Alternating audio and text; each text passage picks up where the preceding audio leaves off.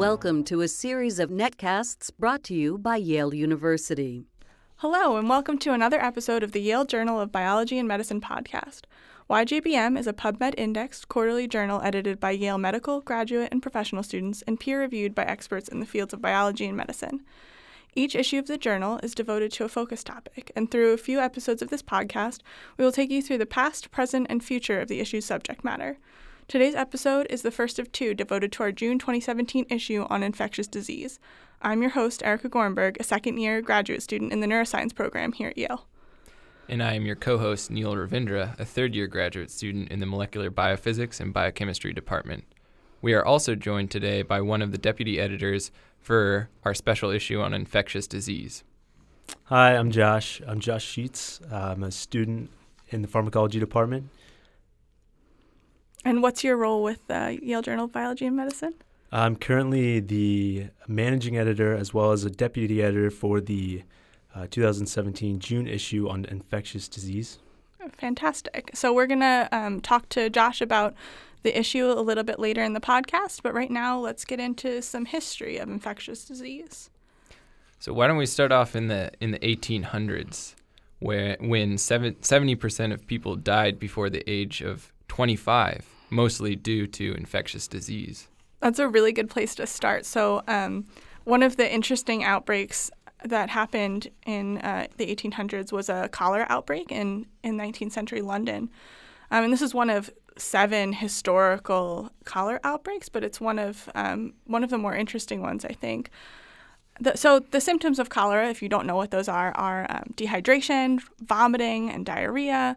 Um, the patients can become lethargic, have sunken eyes, dry mouth, cold, clammy skin, um, their blood pressure drops, and untreated people with cholera can actually produce 10 to 20 liters or 3 to 5 gallons per day of diarrhea. So you can imagine that's really um, a lot of water that you're losing, and um, people can die of de- dehydration pretty slowly and painfully. So, so when you think of cholera, you, you think of diarrhea. Is that is that typically what causes the death uh, due to cholera? Yeah, so I think um, it seems like the, the death is due to dehydration. So they're losing water from uh, di- mostly from diarrhea, but also, as I said, um, vomiting is one of the symptoms.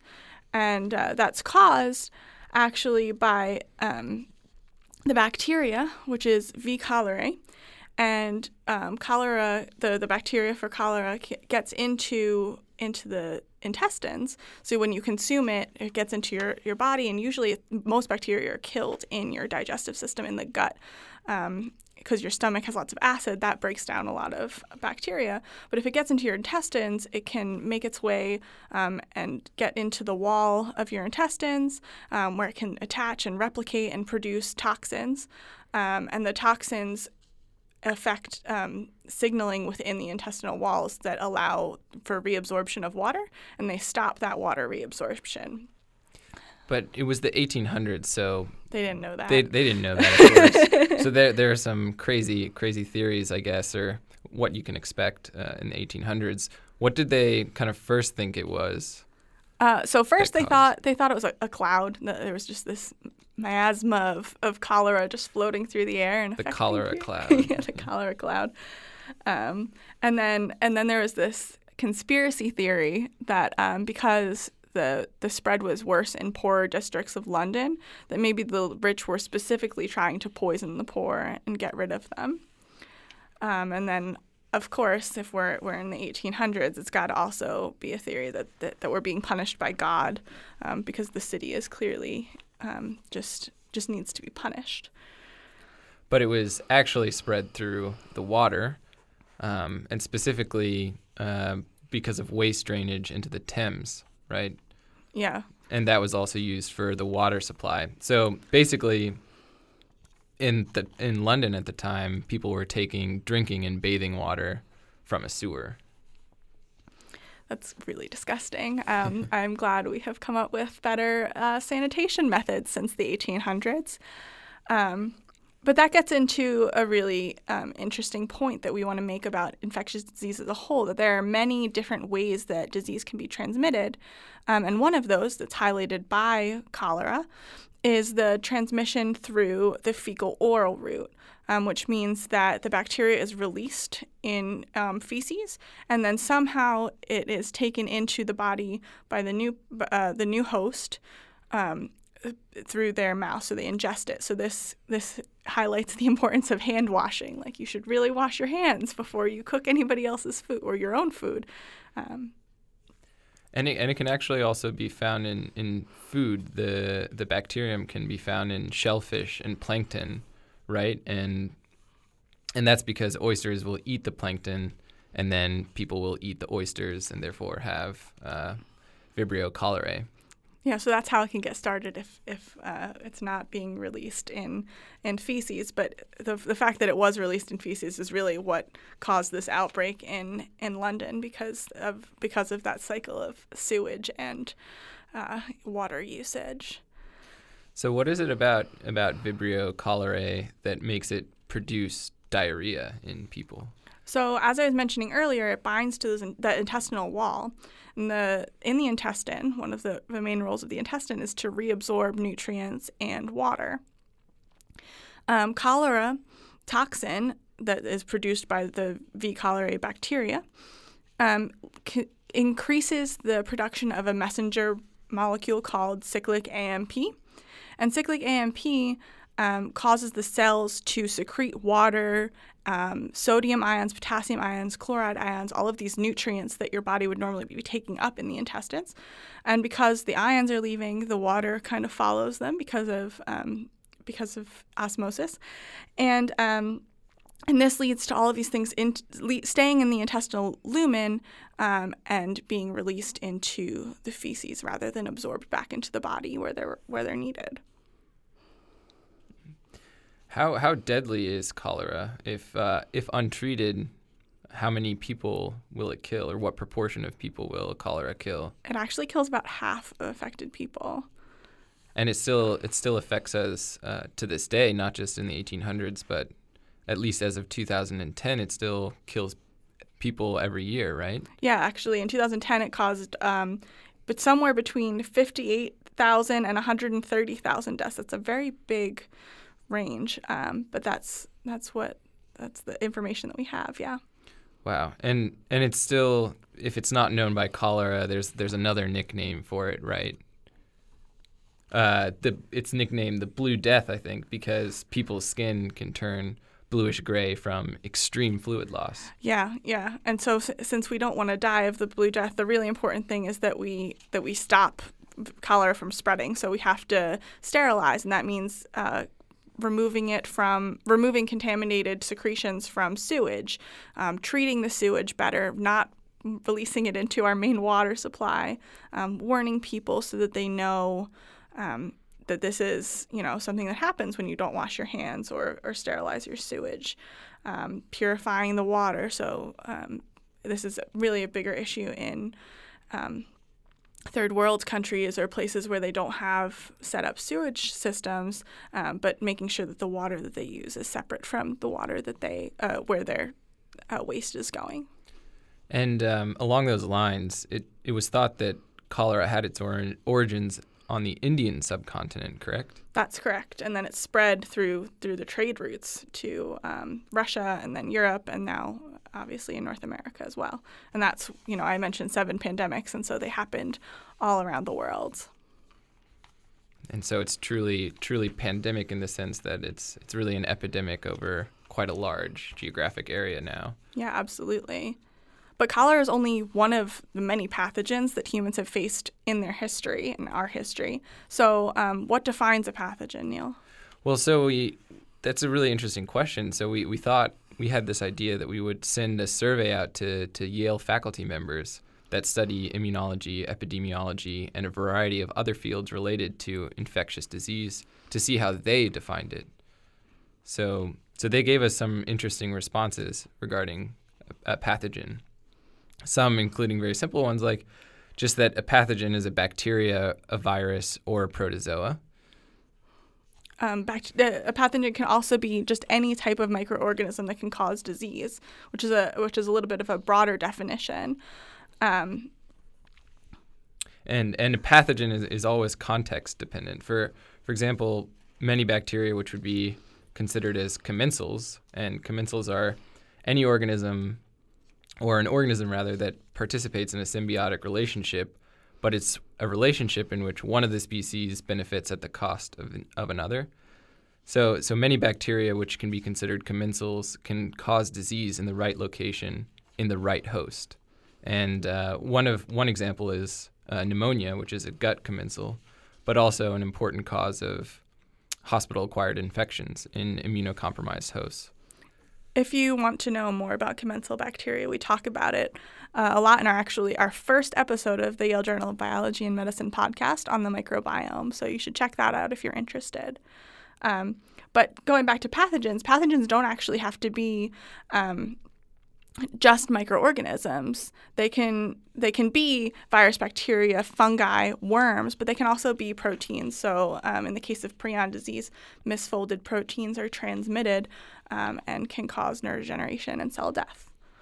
And, and I think that's really the most general definition that we that we got from from our survey. Um, but pathogens themselves, be they be they bacteriums, microorganisms, or or prions, they they can lead to infections when they multiply.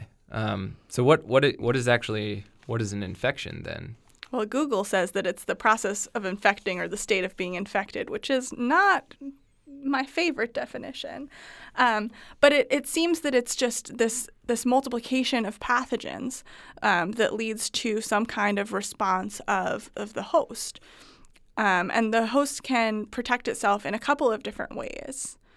Do you want to talk about those, Neil? Yeah, so at least two strategies for protection on the part of the host include resistance and tolerance. So, resistance can be any attempt by the host to reduce or eliminate the, the invading pathogen, and tolerance can be uh, the battle on the part of the host to reduce damage that can be inflicted to the host by the pathogen without really a decrease in the pathogen's burden. So, and, and these things can happen um, without you noticing. So you can have an infection and be asymptomatic. Just because um, just because you don't feel sick doesn't necessarily mean that you're not infected with something. Um, and those those are the hardest to estimate. We don't actually know how many people are infected with things but don't um, exhibit symptoms. Right. So it's it's really hard to collect the data if there are asymptomatic infections, which are still infections. Um, so everything is really still an estimate. Mm-hmm. Um, but so there are many consequences of infection, and, and things can go wrong on the part of the host and cause immunopathologies. Yeah, so immunopathologies are probably things that you would experience when you are are um, symptomatic. So sometimes the the bacteria or the, sorry the pathogen itself is causing the symptoms, and sometimes it's the immune response that's causing your symptoms. And so that could be um, because it's too strong. Um, and you're having infl- an inflammatory response, your immune system is overreacting to the presence of the pathogen. Um, and sometimes they're just not strong enough to eliminate the invader. So you don't want to damage the surrounding tissues with your immune response, but you also want to be strong enough to get rid of the pathogen. So, in the part of the host, then, when you when you have an infection, what are some signs uh, of infection? Well, if you think about when you know when you get a cold, even um, one of the signs of infection is just you know you're tired, you you get sleepy because you're um, you have such a strong immune response that um, you're using all of your energy for that instead of the things that you normally would use. Um, loss of appetite. So, you know, you think about you're not very hungry. Um, depending on the type of virus or bacteria, um, this can either help the bacteria or it can help you um, battle the infection. But we're still not really sure what the what the mechanism is for, Yeah. for loss of appetite as a response to That's, infection. That's true. Um, fever as well. We don't enti- entirely understand wh- uh, why or, or what what the reason that we have fevers when we have um, infections are as well either. Um, we know that b- the body temperature is regulated by the hypothalamus, which is a, a region region of the brain, but um, and that it, and that uh, infection can cause um, the released release of prostaglandin E2, um, and that's a an enzyme that acts on the hypothalamus to trigger um, creation of heat in the body. But it's unclear why that is helpful. Um, there are some hypotheses if you want to want to talk about those. Yeah, so some some of the hypotheses that exist uh, about why uh, we might trigger fever, fevers in response to infections are that many bacteria have a have a narrow range of temperatures at which they can live. So increasing our body temperature might actually slow down their replication or their survival in our bodies. But also another hypothesis is that increased heat increases the mobility of leukocytes. That's immune cells and also increases how fast they can phagocytose or eat the pathogens that are infecting us. Um, so it, heat can also in, increase the proliferation kinetics of T cells more generally. So it's not really clear which one is is really what the the mechanism of the response is. But to complicate the issue even further for diagnosticians, the signs of an infection will depend not only on the type of pathogen uh, which infects us, but also on the nature of the host. That's true. Um, one of uh, a good example of this is if you think about Lyme disease. Um, so Lyme disease was actually discovered near, really nearby to Yale in Connecticut um, in the early 1970s when some children and adults near Lyme, Connecticut, uh, East Lyme, Connecticut, I believe, began experiencing uh, debilitating health issues. So they had these signs of arthritis, swollen knees, paralysis, really bad skin rashes, headaches, um, severe fatigue. And they were initially diagnosed with just ar- ar- arthritis or rheumatoid arthritis. Um, but then, with more conversations with um, diagnosticians, they noticed that everybody had had a rash before they the onset of their arthritis, and everybody had had a tick bite soon before um, both symptoms.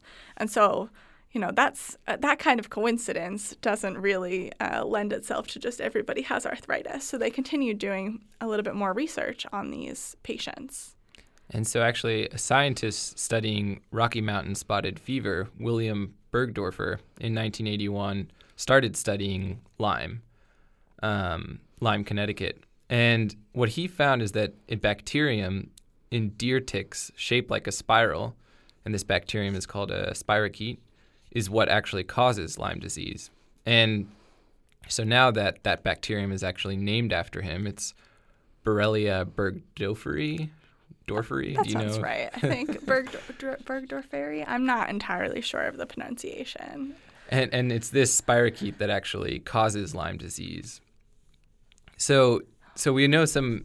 It's similar to other diseases, and these generally are called vector-borne diseases. What other diseases are have this kind of ability or this nature in common with Lyme? So, Rocky Mountain spotted fever, which is what uh, William Burgdorfer was studying, was also a tick borne disease. But we know of also several um, mosquito borne diseases like malaria, Zika, um, West Nile. Those are all. Um, are all mosquito borne. There are also some um, f- that are borne by flies in Africa, um, like sleeping sickness. Um, and so these are this is a really good example of pathogen host interactions because it doesn't um, the bacteria, the spirochete, doesn't affect the the host that is the um, the vector. So it doesn't infect the vector in such a way that the vector becomes lethargic and has pain because then it, it wouldn't be able to to replicate. Um, but it does um, have negative impact on humans and other other mammals.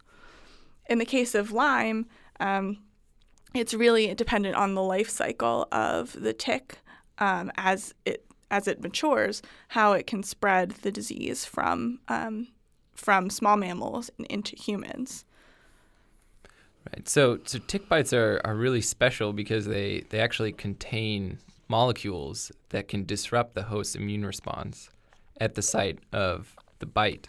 And and what what does that actually do? What how does that help it infect hosts? Well, it just makes that, that bite site much more habitable for the spirochete to enter the body and start replicating um, without the immune response beginning to, to, you know, to kill it right away. Um, so that kind of gives this the Lyme disease a bit of a head start um, in terms of in terms of infecting the, the patient. And that actually allows its migration outward uh, in the skin, which is the result, which results in that typical that typical rash that you see associated with Lyme disease. Yeah, so if you're not familiar with that, it's kind of a a, a round, um, almost like target shaped rash around the site of a tick bite. Right, and and it can even spread through the bloodstream to the joints, which lead to the arthritic symptoms, the heart as well, and the nervous system.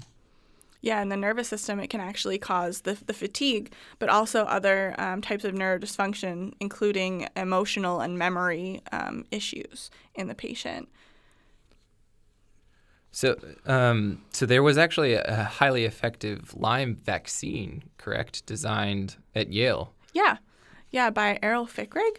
Um, but the it was so expensive to produce that it's now been limited to um, just veterinary settings, which is disappointing um, for because because especially recently Lyme has uh, increased in incidence. But um, and that that's a really complicated issue, and in fact, that it's so complicated that we devoted a, a, previous series on drug development entirely to some of the the reasons why certain drugs or vaccines aren't developed or pushed through to market. Yeah, that's true. And and if you don't just don't worry if you're uh, in an area that has Lyme disease. We actually also had a um, our colloquium for this issue of Yale Journal of Biology and Medicine um, was about infectious disease as it relates to public health. And one of the things that our speaker talked about um, was Lyme disease and Lyme disease prevention and the way they're studying that at Yale. And one of the things that they found um, was that not only bug spray and um, you know, tucking your pants into your socks help, but if you're outside and you shower afterwards, that's good for pre- preventing Lyme disease as well. So we've talked a lot about uh, a few different pathogens, including uh, Vibrio cholerae and spirochetes. But but what about host properties, uh, and how do those how are those kind of important for the spread of infectious diseases? Well, this is actually another question that we we had in our survey that we sent out to faculty, and we got some very interesting answers from them again. Um, so the faculty, one of the points that the faculty made was that the host has to have the right cellular res- receptors for the bacterium, or sorry, for the pathogen. Um, so that's why things become species specific. Um, different species have variants of similar receptors or um, differences in the way they, they carry out the same processes. Um, and so the species specificity is determined by whether the, the virus or bacterium or parasite can attach and enter the cells, um, d- which is dependent on those receptors. They also will need access to nutrients and the right pH, and so those are all things that are that play a role. Um, and how about so? How about some infectious diseases that have negatively impacted the history of humanity and impacted human progress? Without actually infecting humans. Yeah, that's a really interesting point because when we think about infectious disease, um, we tend to think about ourselves getting sick, but we're not the only uh, organisms. We're not the only hosts. we're not the only hosts. Um, so one of those, w- one one uh, type of infectious disease that really negatively impacted um, human progress without actually infecting humans was potato blight. Um, and I don't know if you want to talk about that a little bit, Neil. Yeah, so it's caused by uh, Phytophthora infestans. I'm sorry if I if I can't really pronounce. We apologize for all of our Latin mispronunciations. But it, it's basically a, a, fungus-like eukaryotic organism, and it and it's the culprit of the eight. Uh, it causes a potato blight, and it caused it in the 1840s in Europe, 1845 famously uh, in Ireland, and also it caused a famine in 1846. So it's not just this this eukaryotic organism, this fungi-like eukaryotic organism, can also infect tomatoes actually. But in potatoes, they strikingly cause the potatoes to look shrunken on the outside and corky or, or rotten on the inside. And it's it's very difficult to control, and it actually still causes a lot of problems to this day. Yeah. So how much um, how much damage does does this cause uh, this year, like around uh, this current time? So economically, it causes about six billion dollars worth of damage to potato crops every year. Um, and so it's still a big problem. So a lot of people are trying to, with genome editing technologies, to breed in resistance, but even that is really hard because primarily it's hard to cross cultivated potatoes with wild potatoes. Um, Oh, that makes sense because uh, you would lose all of those cultivated potato properties. That's right. Yeah. So, so yeah. So, so potato blight is kind of a an interesting thought experiment for us because we we're usually focused on humans as hosts.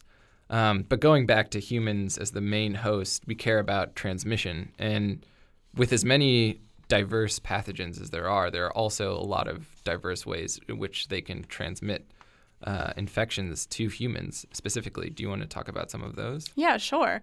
So um, there are two main classes of transmission of um, a pathogen, and one is direct and one is indirect. So direct transmission is um, what you think of as you know direct physical contact between an infected person and a susceptible person, or direct physical contact with blood or body fluids. Um, so that's like, you know, you hear about like mono, the kissing disease. If you're like directly exchanging saliva with somebody, um, that is a direct transmission of mono. But then if you think about indirect transmission, this occurs um, betw- between contact of um, the ho- a potential host with a reservoir, um, such as like a surface or an object. That's when you see those commercials for like Lysol, and they're saying like, look at all of the disgusting things that are on your countertops. You should use Lysol and get them all off. Um, that that's the kind of thing um, that would be an indirect transmission because the the pathogen is staying on another surface for an extended period of time. Other examples of indirect transmission are those vector-borne diseases that we talked about um, a little earlier with Lyme disease and West Nile and, and Zika, um, or things like rabies where you can get bit by a, another mammal. Um, it's also if an infected person sneezes or coughs and you inhale those infectious droplets. Um, so it's any anything where you're not actually directly touching the other individual, but you're still coming into contact with the pathogen. So, so that's why it's it's always important to both practice proper sanitation, but also good hygiene, and, and of course to cover your mouth when you when you sneeze, right? Please cover your mouth when you sneeze. the, the, the kind of stuff hopefully all of us learn before kindergarten. Um, hopefully. So there's uh, there's yeah. other ways of, of getting in um, other you know big classes of ways that we can um, get pathogens into our body. So uh, ingestion's one of them, And that can be foodborne or uh, waterborne, right? right? Which we talked about with cholera a little bit, but also you know when you have those E. coli outbreaks that you hear about, you know, oh this type of lettuce is recalled. Make sure you don't eat this lettuce. Um, and and it highlights again the importance of hand washing. hmm Which um, we talked a little bit about in our in one of our last podcasts, the microbiome podcast. Yeah, right? one of actually our first again our first uh, episode of the Yale Journal of Biology and Medicine podcast. But we can uh, kind of re-highlight it again here. Um, Yeah, so it's it's about Ignaz uh, Semmelweis, uh, a Hungarian physician who was actually committed to an asylum due to his belief that newborns died from infections that were transmitted when obs- obstetricians did not wash their hands between childbirths. yeah, so he, people were so uh, adamant that it couldn't possibly be bacteria on people's hands that oh no, we don't need to wash our hands when we're like g- helping people give birth or like doing surgeries or things like that. Um, eventually, um, he obviously we now know that that hand washing is important, um, but the this the, the disbelief of the general population forced uh, Semmelweis to an asylum to for the rest of his life. Um, so just think of him when you wash your hands. Right, and I mean a thirty percent to near one percent uh, rate of mortality is is quite a quite a difference just for. Just oh for yeah, washing, washing hands. hands. Yeah, so th- I mean, in going al- along the lines of transmission of pathogens, I mean, bodily fluids. You talked about that a little bit. Um, whether it's through sexual transmission, blood, uh, or animal bites.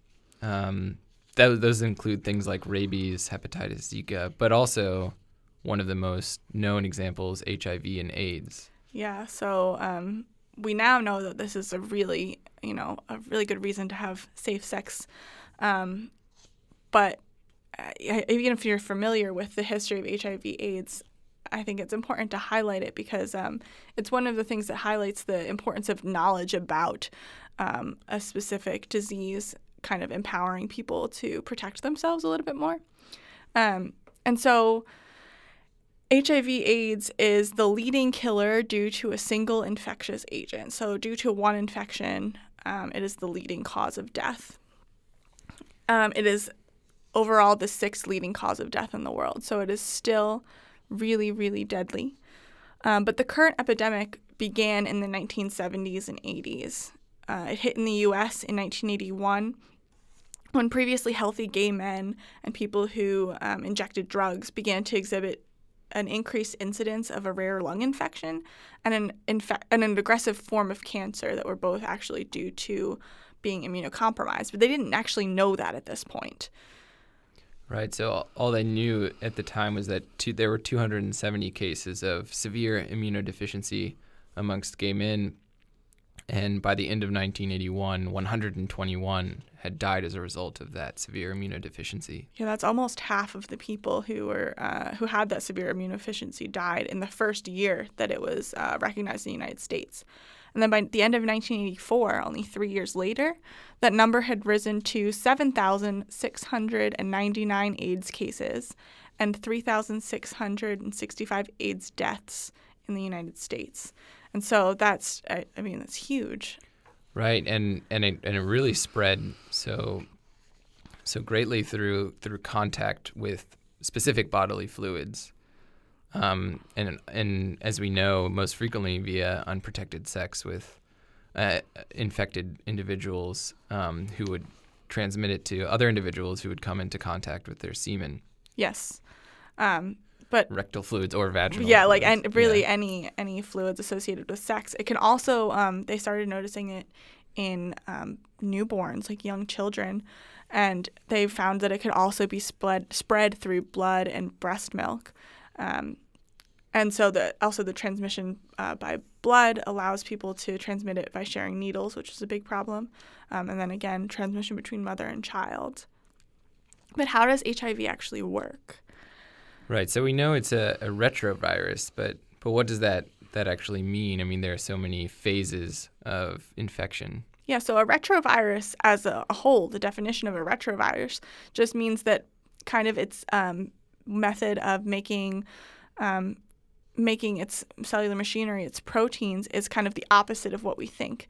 Usually we go DNA to RNA to proteins, but HIV goes RNA to DNA and then back.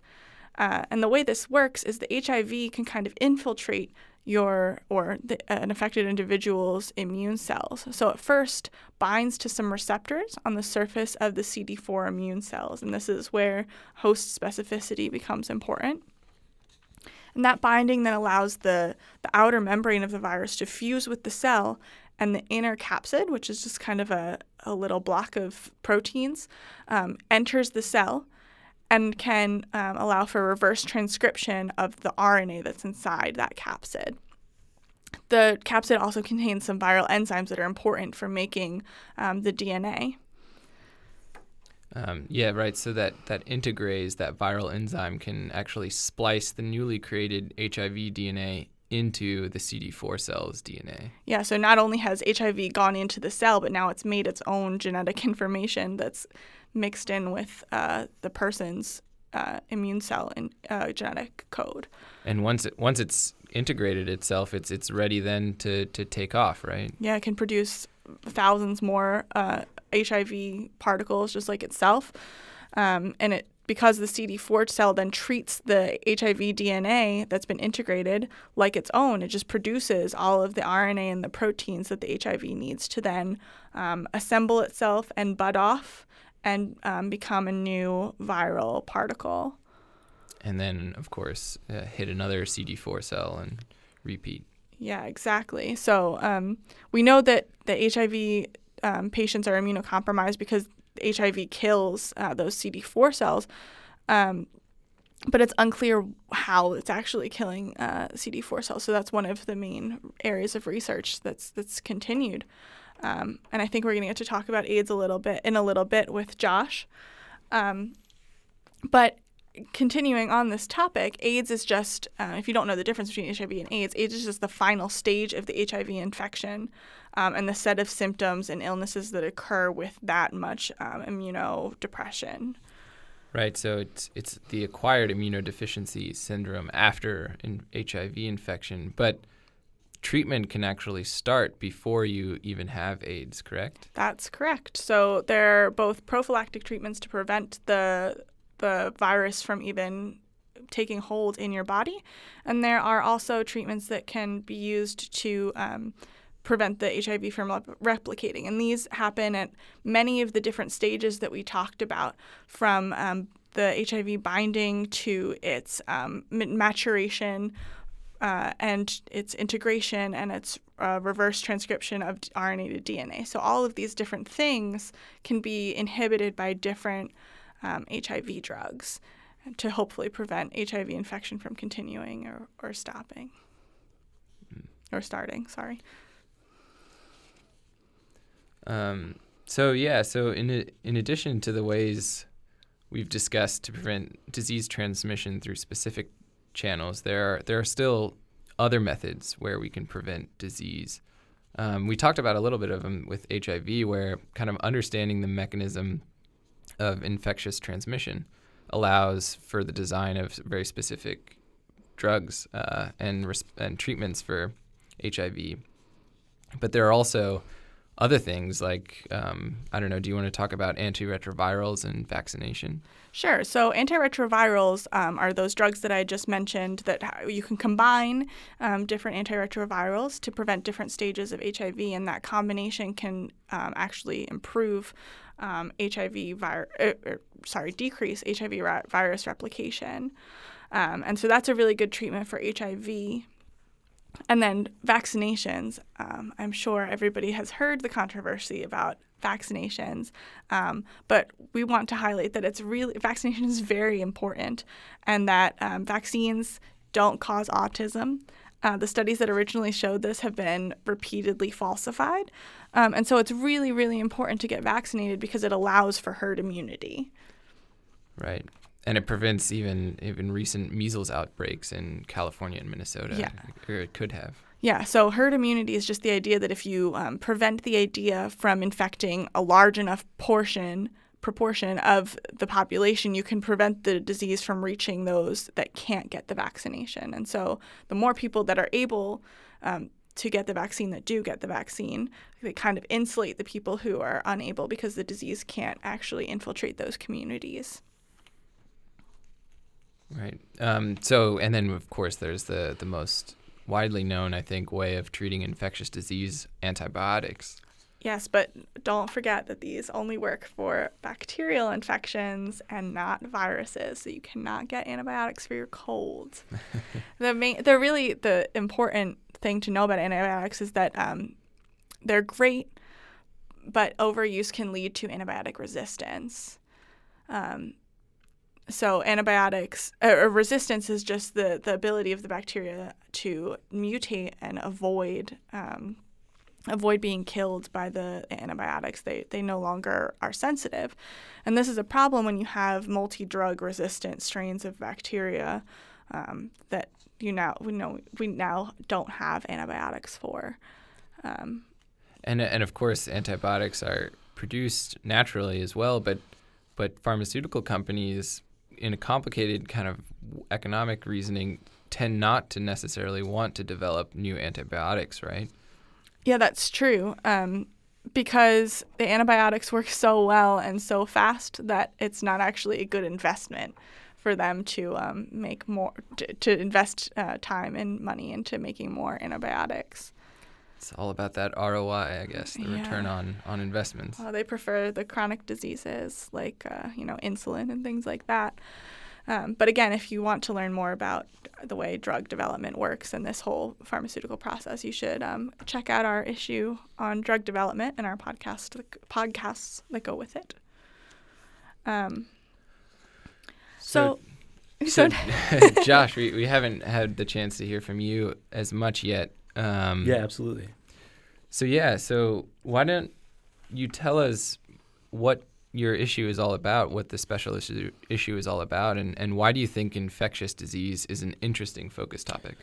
Yeah, Neil. Uh, th- thanks for that's an interesting question. So, um, I, I guess if I had to, um, you know, state it in a quick Twitter style, um, you know, um, description, yeah, I would I would just say that um, the issue really is just about the the nature of infection from a broad biological standpoint, and uh, and really what that biology means for the physicians seeking to uh, to cure patients with infectious diseases. So um, when we were sort of thinking about um, issue topics about a year ago, uh, we wanted to really invoke both the biology and the medicine in the title of our journal. Um, and so that really uh, made us think of two two simple questions. Uh, the first is that uh, you know what is a pathogen, which we um, Erica and, and Neil you've already touched on in this podcast. Um, but and, you know we know a, a, pot, a pathogen is um, it could be a bacteria, a virus, prion, um, but also you know from a, a philosophical standpoint, um, we, we thought that infection it was interesting and, thinking about this this concept of uh, miasma theory and and how germ theory took over and now we've really um, uh, really developed as a society in terms of fighting infections. Uh, and, and, I guess the second simple question that we wanted to ask was, um, what are the properties of infectious agents um, or pathogens? Um, and I'll, I'll, state that, uh, you know, Leo and I, the deputy editors for this issue, uh, we're not experts in, in immunology or in infectious disease, really.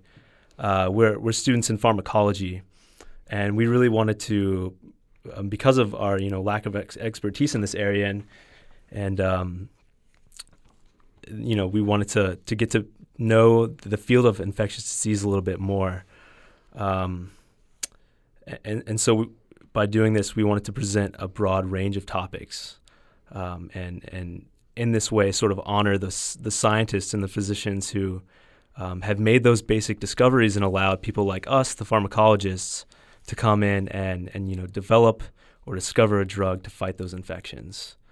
Um, so ultimately, you know, we're asking the questions. Um, you know, what are the properties of these pathogens that can be exploited for therapeutic purposes? It's interesting because you guys came up with the same kinds of questions as as we did, kind of independently from one another on how we wanted to guide, you know, your issue in our episode. Exactly. So, cl- you know, clearly we're uh, we're on the same page here. So, why you kind of highlighted why why you picked um, or what what your issue is about, but why did you pick this issue now? Um, why is this a, an important time um, for fields related to infectious disease? Why is it interesting now? Right. So um, we were really just influenced by a previous issue of, of the journal, which was the microbiome issue in September 2016, learning all of these uh, really interesting concepts and, and theories related to, you know, um, you know, micro the microbiome and, and um, diseases or um, the microbiome and um, Yeah, and sort of and sort of like any pathogen or Yeah, exa- mode of transmission, right? Exactly. Yeah. But then one that, can, sorry, can can you know lead to infection or deleterious effects for the host. So we we learned a, a lot about you know how uh, bacteria um, can can um, you know promote health through the microbiome, uh, but we wanted to better understand you know the the infectious side of of these microorganisms.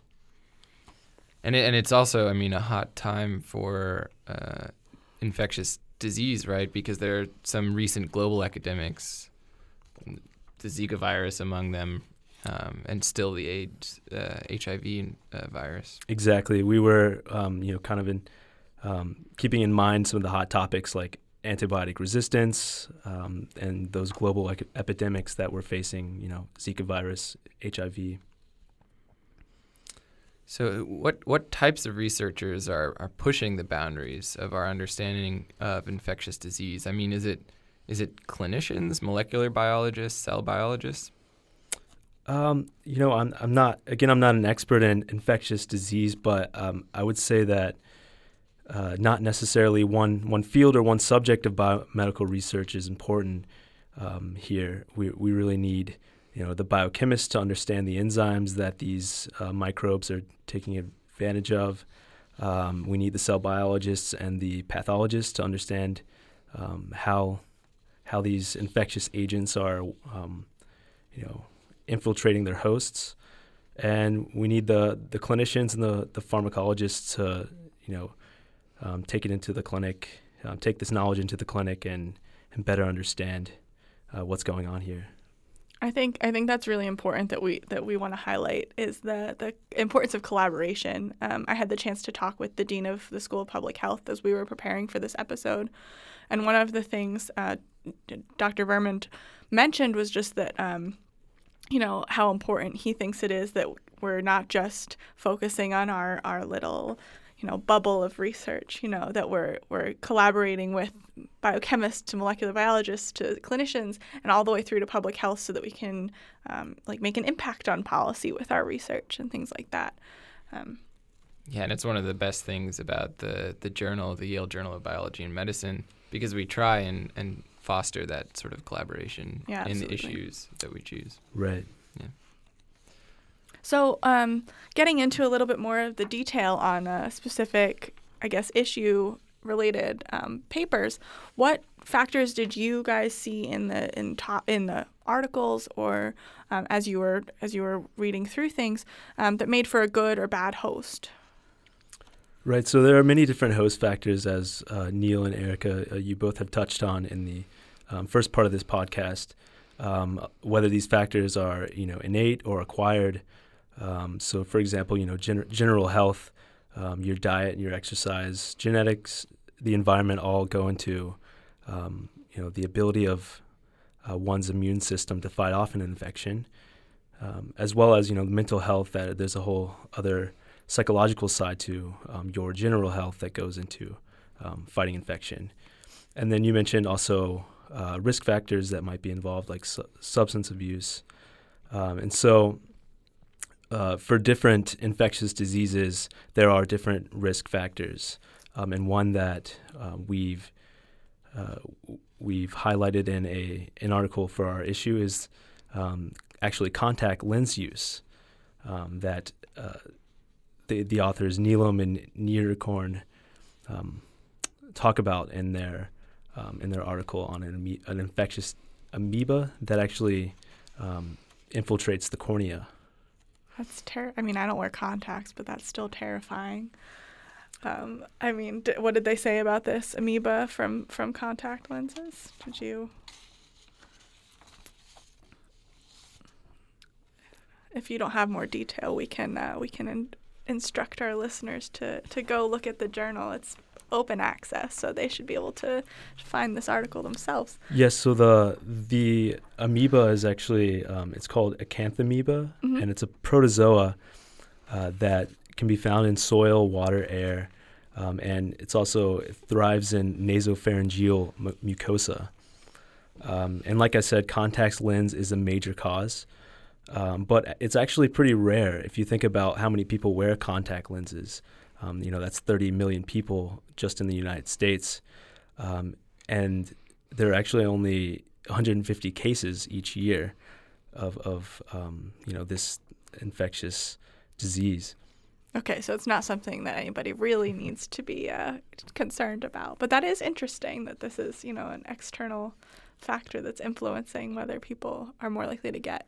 Right, and and the fact that the numbers are so low has kind of um, influenced um, the authors of this publication, um, where they're they're trying to understand how the immune system might be playing a role in interfering with this the progression of this disease. And it, and it seems like a really, really interesting disease, keratitis, um, because basically, I guess from reading the, the article, the way that it works is that the amoeba actually invades the cornea of the eye and, and sort of physically moves through the eye, which is which is pretty crazy. So Right, even, and even if it's not going to lead to a cure, it's still sort of an interesting. right, and it can actually exist in two two different stages. Uh, one's a more vegetative stage, and the other is um, it's called the cyst stage, uh, where where the amoeba becomes more compact and it can actually live um, on the, the surface of the eye for you know decades before you really see any symptoms. Oh wow. So wash your wash your contact Wash your lenses. contact lenses. uh, and you, you still probably won't get it anyway. Um, so we also have talked uh, a, a decent amount in this episode about HIV, and I know there were some papers um, in the in the journal issue about HIV. Do you want to tell us about any of them? Yeah, absolutely. Uh, so we actually had three articles on HIV in our issue. Uh, one was focusing on the connection between epigenetics and HIV, and the other two uh, was focusing on a phenomenon known as elite control of the virus. Um, and so, for for the first topic, um, ep- epigenetics and HIV, um, the authors um, wrote a, a really nice review on chromatin regulation and the histone code um, and how it relates to latency of the virus. Um, and so, as we know, HIV can sometimes be uh, hidden from immune clearance. Um, and so, this is obviously an, uh, an obstacle to eradicating HIV. Um, but the, uh, the authors of the study argue that epigenetics plays a critical role in establishing and maintaining a latent reservoir. And so this kind of also harkens us back to our December 2016 episode on epigenetics, um, where we where um, Mike and Carol, the deputy editors, um, put together a nice issue um, talking about the different ways in which the structure of DNA um, and chromosomes play a role in regulation of, of genes and transcripts. So do do Turner and Margolis actually uh, instruct us that the three-dimensional structure of of DNA is influencing HIV? It seems seems as though there's some evidence for this, and um, they've they describe different ways in which uh, chromatin can be regulated and how this might um, be altering the transcription of HIV genes. Um, and and one example is the modification of DNA by methylation, as well as post-translational modifications on on histones. So there were some other other HIV related um, issue, uh, issue articles in the issue. Um, so do you want to just quickly tell, like maybe not in, in a ton of detail, but tell us about you know the the big picture of those? Sure, absolutely. So the the other two articles were more related to this concept of uh, leak control of the virus, and one was an was a review by uh, Gill and colleagues, um, talking about um, elite controllers. So, um, so we know that uh, there are 36 million uh, people infected worldwide with HIV, um, but there's a remarkable 0.2 to 0.5 percent um, that have a viral load that's undetectable um, without antiretroviral therapy. And so, with with many, uh, you know, like other medical anomalies, uh, we we think this is an interesting case that's that's worth better understanding. Um, and perhaps we can use what we learned from understanding elite controllers to better control the the, the virus and, and normal controllers, and maybe even one day be able to eradicate the, the disease. That's amazing that there there are these people who are controlling the virus so so well, um, considering how how devastating it is in most cases. It really is amazing.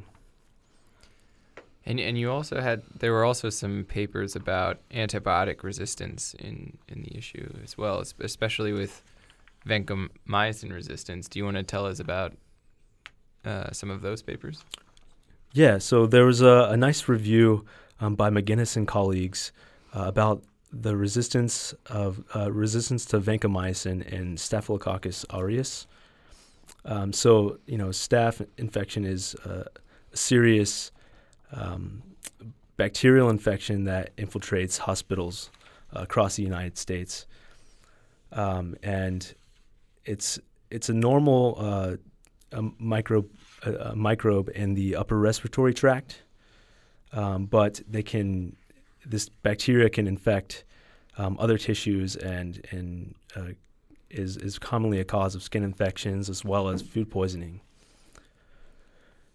Um, and you know, we can think back to the very first episode of the YJBM podcast and, and how we've talked about um, tackling Staphylococcus um, using Alexander Fleming's, Fleming's uh, penicillin.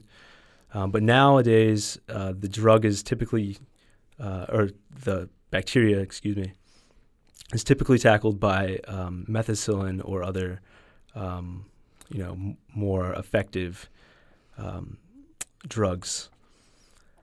And when you know when you treat an infectious disease with a, with uh, the same agent constantly, um, you you risk um, you know leading to resistance uh, to the drug. And so methyl, methicillin resistant Staphylococcus aureus is a really uh, large issue in, in hospitals. And sort of the last resort uh, drug for tackling this uh, resistant version of, of Staphylococcus is vancomycin. But now they're seeing resistance to vancomycin. Is that is that true? Yes, and so this this article goes through um, how how you know the mechanisms of vancomycin resistance, um, but it's a particularly scary scary case because you know we're we're seeing resistance to our last resort dr- drug. Yeah, multi-drug resistance is not uh, not what we want to see. especially in hospitals. Right. Got to get those uh, pharmaceutical companies to invest in, in antibiotics.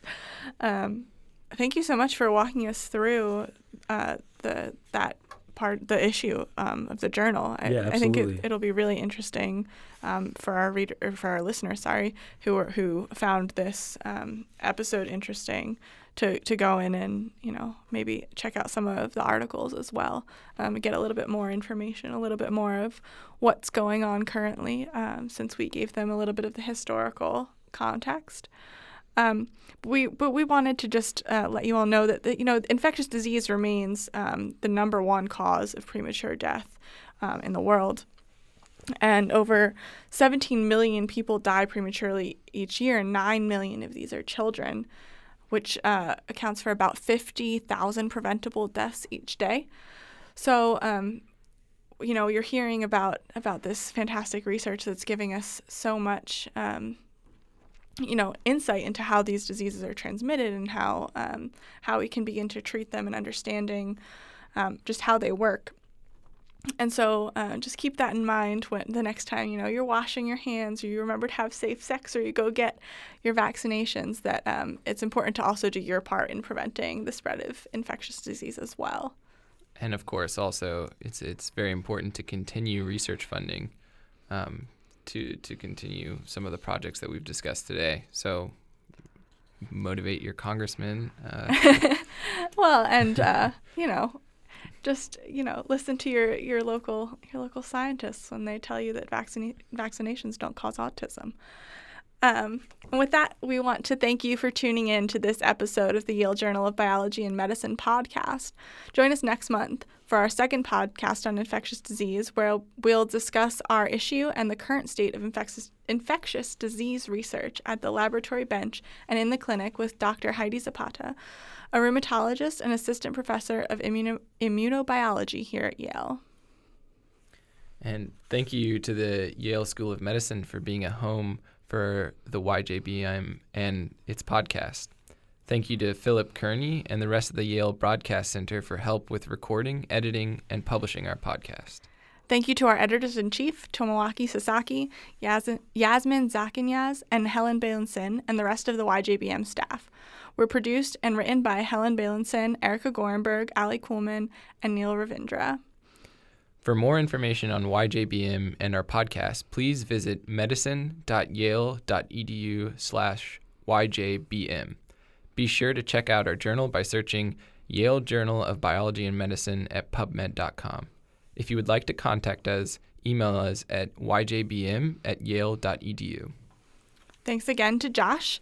And if you enjoyed our podcast, please subscribe to us on iTunes and rate us. We'd love your feedback and questions, so feel free to tell us your thoughts by leaving comments. You can also listen to us and share our podcast podcast on SoundCloud at soundcloud.com slash Yale University slash sets slash Yale dash journal dash of dash biology dash and. See you next month for the next installment of the YJBM podcast.